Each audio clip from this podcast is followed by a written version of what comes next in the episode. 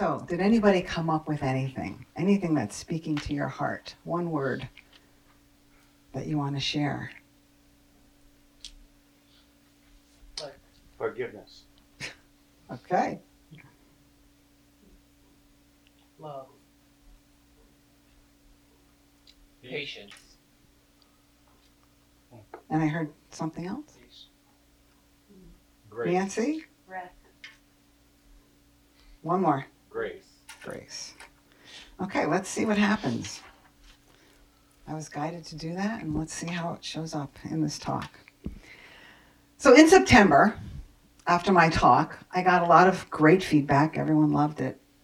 But there was one comment, which was, that talk was so great, but there were about six talks in that one talk. Like, you could have, pull six talks out of it. I was like, oh, okay. And so I asked a couple other people, and they were like, yeah, you probably could. So I immediately went to my next talk, which was going to be in November, to see what my talk title was, to see if it was something that I touched upon in September. And the talk title for November was Forgive and Forget. And I was like, oh boy. I, it was, first of all, what was amazing to me was that in July, when I picked the talk, Forgive and Forget, that the God in me knew that my September talk was going to hit upon something that I was going to have to re-talk about in November. And then, shortly after, I realized that was my talk title, something happened in my life, something significant that I had to forgive. Yippee! But I have to say, it was interesting. It was something that happened between me and someone in my chosen family, which is, you know, as uh, Nancy mentioned, we have our birth family, which kind of instills these buttons in us, right? Instills this stuff in us. And then we have our chosen family, which helps us to recover and heal from that. So when this happened, I was like, the, my initial thing was hurt and, okay, that's it. And then I said, okay, wait, what do I need to do? So first I started with Ho'oponopono. And right from there, I went to, I have to look at the second agreement of the four agreements, which is don't take things personally. And once I did that, it transformed. I was no longer angry. I was no longer upset. I no longer had to shut this person out. And so just to kind of back up and remind you what Ho'oponopono is, it's an ancient Hawaiian practice where pono in Hawaiian means correction, balance, and wholeness. And the belief in the Hawaiian spirituality for eons is when something is wrong in the community, in the family, birth or chosen, in the body, it means that something is off in the spirit. And when Western medicine came along, that was considered savage, pagan, superstitious. But now, Western medicine is actually catching up. We are wholeness. And when we are off in our psyche, in our spiritual well-being, it will show up in our families and in our bodies. And we can approach it, anything that's out of balance, by remembering who we are and what we are. Taking this kind of responsibility does not mean blaming at all. It means have the opportunity or the ability to respond to our thinking in this moment. Respond to our thinking in this moment. And it's a choice. It's a choice to be mindful. What are we thinking and how must we change that thinking? And it's amazing, the power of Ho'oponopono. So whenever we're feeling or believing in someone's lack or separation, or someone is coming at us or doing something to us, not to engage in that level, but to say, I'm sorry, please forgive me, thank you, and I love you. That's the mantra of Ho'oponopono. I'm sorry you are in pain. Please forgive me. I'm sorry that this world hurts you. I'm sorry this is happening. Please forgive me any way that I'm holding you. Anything that I'm contributing to this consciousness to keep this situation going, anything my ancestors have done, please forgive me. Thank you for the restoration of balance. And I love you. You could say this out loud, or you could say it to yourself. You could say it holding that person in your heart, or you could just say it without holding anybody in your heart. It transforms what's going on within us. It's the alchemy that happens within us that changes everything else, because our thoughts change about the situation and about the person. It creates harmony in us. Doing this in our own consciousness doesn't excuse the person or the situation, and doesn't excuse us from having the crucial conversation that we have to have with the person. But what it does do, it allows us to be in harmony. It allows us to no longer be the victim or the victor. It allows us to show up as an equal with love in our hearts and say, how can this be better? How can we heal from this? What's really going on? So, at Unity, we believe healing can come from changing our thoughts, right? Well, forgiveness is giving way for a new thought. This will change and can change every aspect of our lives. We will be healed in our relationship life. We will be healed in our financial life. We will be healed in our mental, and we will be healed in our spiritual life as we do this forgiveness practice over and over again. It leads us to knowing the power of wholeness and healing that's already in us. We realign our thinking. We begin to have an expanded consciousness of the awareness of the good that we are, and it demonstrates in our life. And when we begin to live a different life in God, it will not only change our life, but it will change the world. As each one of us change, we will help change the world. Hatred cannot stand against people who know that they are the love of God. So, what do we need to do? How do we know when is the time? Where, where we need to do forgiveness? We need to know this when we find ourselves forgetting who we are. Maybe it shows up in our finances. Maybe in our love life, wanting to meet someone and it isn't happening. Well, because we forgot who we are. Possibly in how we believe our country is being run, and you find yourself only criticizing. Or maybe in our career, we feel stuck. It's those places where we have to do Ho'oponopono or forgiveness work. What is yours to do when it comes to remembering your oneness with God? See, the part of us that is God is that part that never changes. It's always there. The peace that surpasses all understanding is always inside of us. Bliss is always inside of us. Joy and love is always inside of us. It's our ego that edges God out and allows us to forget.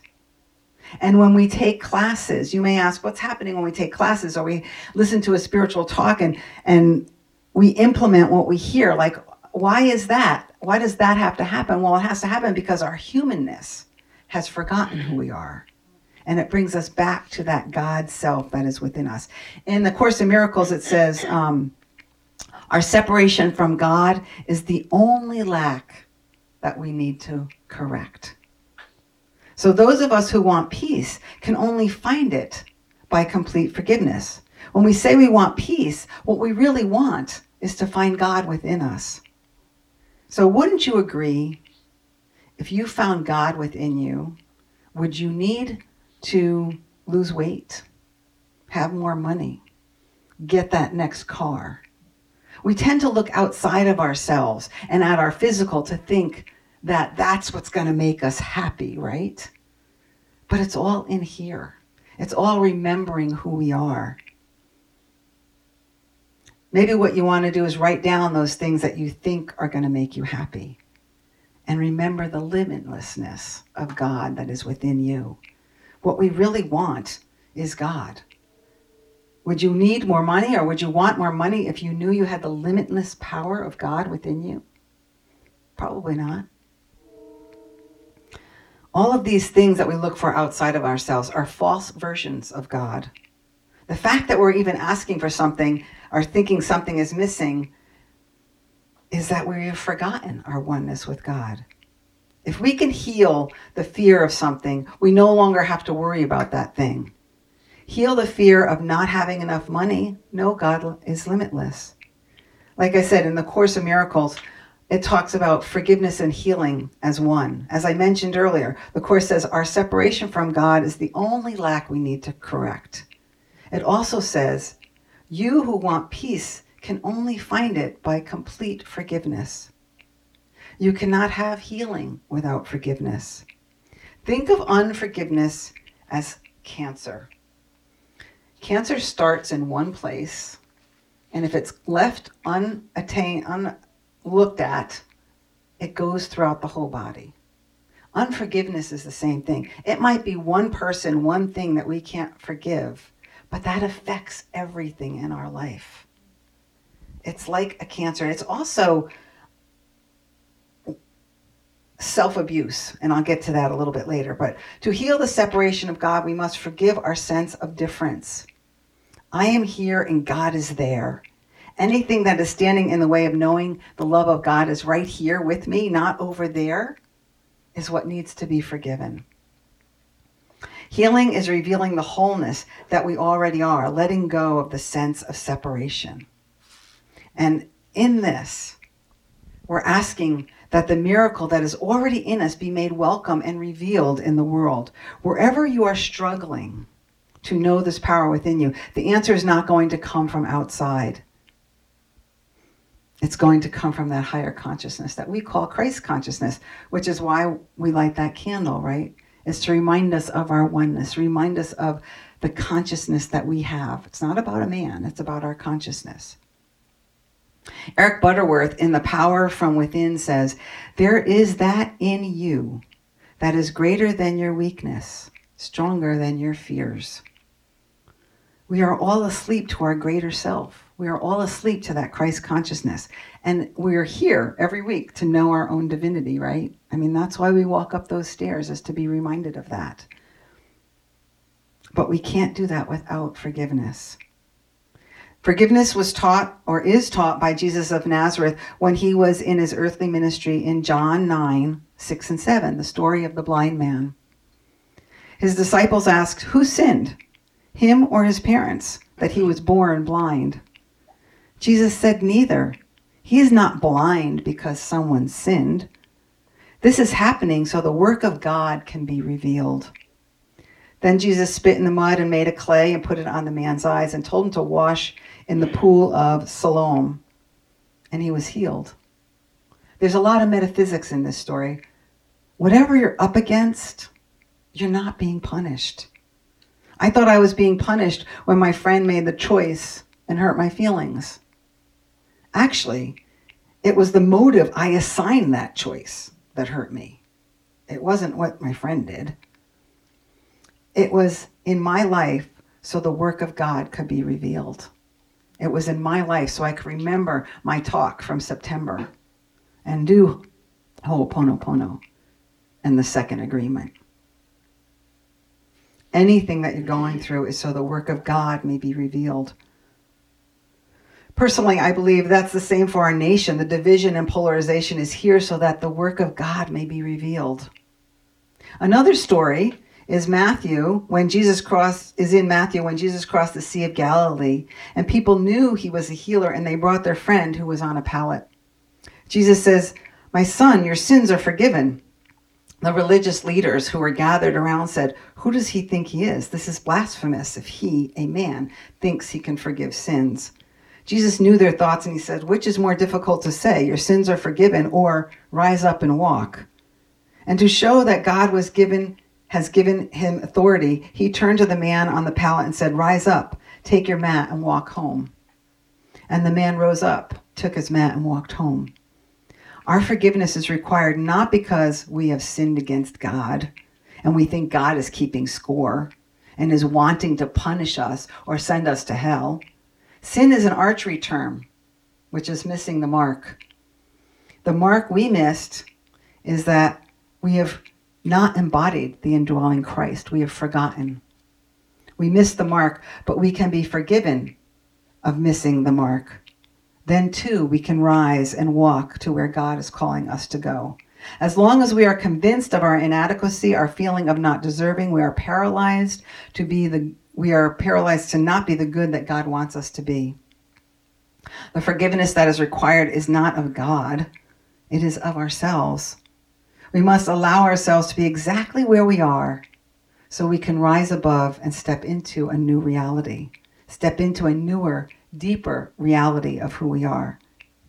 So the steps to change are awareness, acceptance, and then action. So we have to become aware of who we are and where we're doing this. When we see people creating violence, they don't know who they are. They are forgotten. So maybe we could see the God in them too.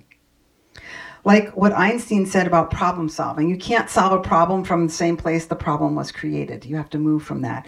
We cannot forgive if we think there is an offense against us. God can, and God is within us.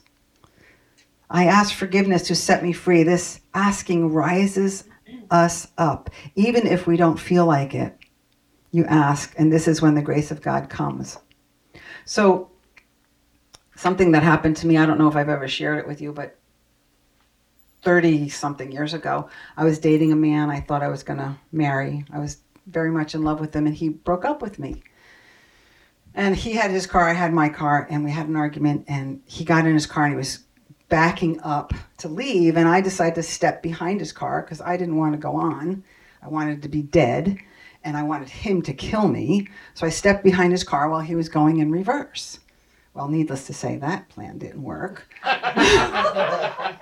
So he comes out, he's screaming at me. I we end up leaving, and I told this story. Went to a friend's house, you know, hysterical, and she said, "That's not normal. You can't be doing that. You know, there's meetings out there. It's called Codependents Anonymous. You better get yourself to a meeting." So I did. I was so broken. I thought I was unworthy of going on. If I didn't, if I wasn't in a relationship, if I didn't have this man. And it was in those rooms that I learned to forgive myself for that kind of thinking, to think that I wasn't deserving, to rise above that. And my point in telling you this is you don't have to be that broken. You don't have to stand behind a moving car, you know, but you do have to be humble. You do have to be willing to change and take a look and be really honest with yourself. My letting go and asking for forgiveness allowed the grace to come in. If you wait until you want to ask for forgiveness, you might be waiting a long time. Just ask for the willingness. And with that comes humility, and the grace of God is made welcome. Michael Beckwith talks about turning the other cheek. Stop taking things personally. Arguing with an issue is an issue, but if it's not a person, even though it's coming through a person, turn the other cheek, not so that they can punch you on the other side, but to give it another thought, give it different energy. You're the um, a child of the Most High God. We have that ability to turn the other cheek and to bring different energy. Because any energy that we send out has stamped on it, return to sender. So if we're going to send out blame, jealousy, insecurity, it's coming back to us. But if we send out forgiveness and love and gratitude, that's coming back to us too. So think about it. What is the energy you want to send out? Do you want it back? Look at everything coming in your direction and standing in your authentic self, in the truth of who you are. You are able to turn and give another energy. You are able to turn your cheek. Sometimes it's compassion. Sometimes it's patience. Sometimes it's kindness. Sometimes it's love. Sometimes it's prayer. You can turn the other cheek and give a new energy, which means you have become strong or stronger in your true nature, your Christ nature. This leads to freedom. Turning your other cheek allows you to step into the energy of freedom, versus the reactionary mind that gives back what it got. And you keep going into this downward spiral instead of an upward spiral of love. Lack of forgiveness is one of the highest states of self-abuse. You are saying to the universe, send that energy back to me again and again. I want to experience that again. It's resentment, it's resent over and over again. It's particularly true if you're holding yourself hostage for a mistake that you have made. The unforgiveness creates a cyclical loop in the mind along with the toxic chemicals that go with it. It becomes addictive. The loop of self-abuse, self-absorption, and ego, determining that you only feel good when you feel bad. The message becomes, I feel bad, therefore I am. I have drama, therefore I am. It is the reverse of the life principle that is within you, which is that is leading you into levels of bliss and ecstasy, levels of joy and well-being, unbound by circumstance, not determined by circumstance. Bliss and ecstasy that can come in any moment. And all you have to say is, just for today, just for this second, I am willing to let it be all right. I'm willing to let it go. This is the power of forgiveness. So what do you do if somebody really hurts you? Hang on, guys. If you want to change it, pray for them. Bless them.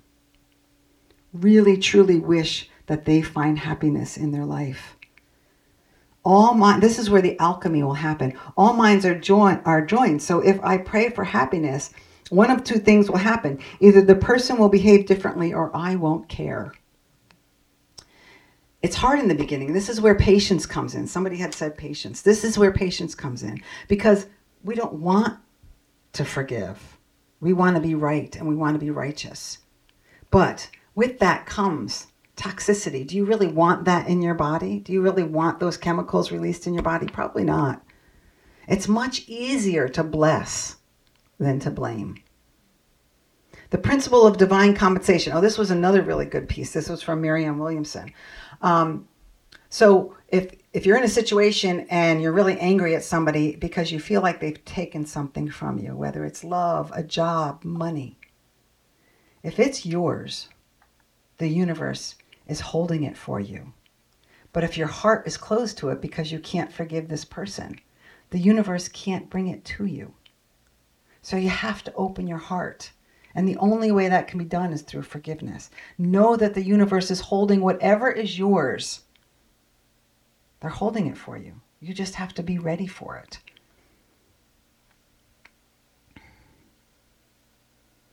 So, I want to mention, forgiveness is not forgiving someone and holding on to the thought that they will get their just desserts for what they have done to me.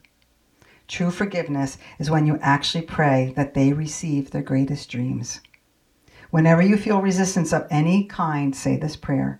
I ask forgiveness to set us both free. That's it. I ask forgiveness to set us both free.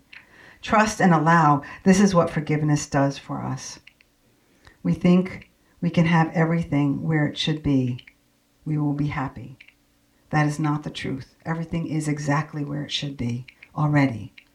We just have to allow and grow and change and expand. We are pliable, open channels which can heal through forgiveness, allowing, and grace. Wholeness and love are the nature of human reality.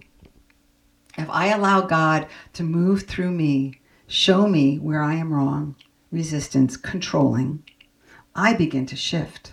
I begin to lift. I am open to a possibility I never knew existed.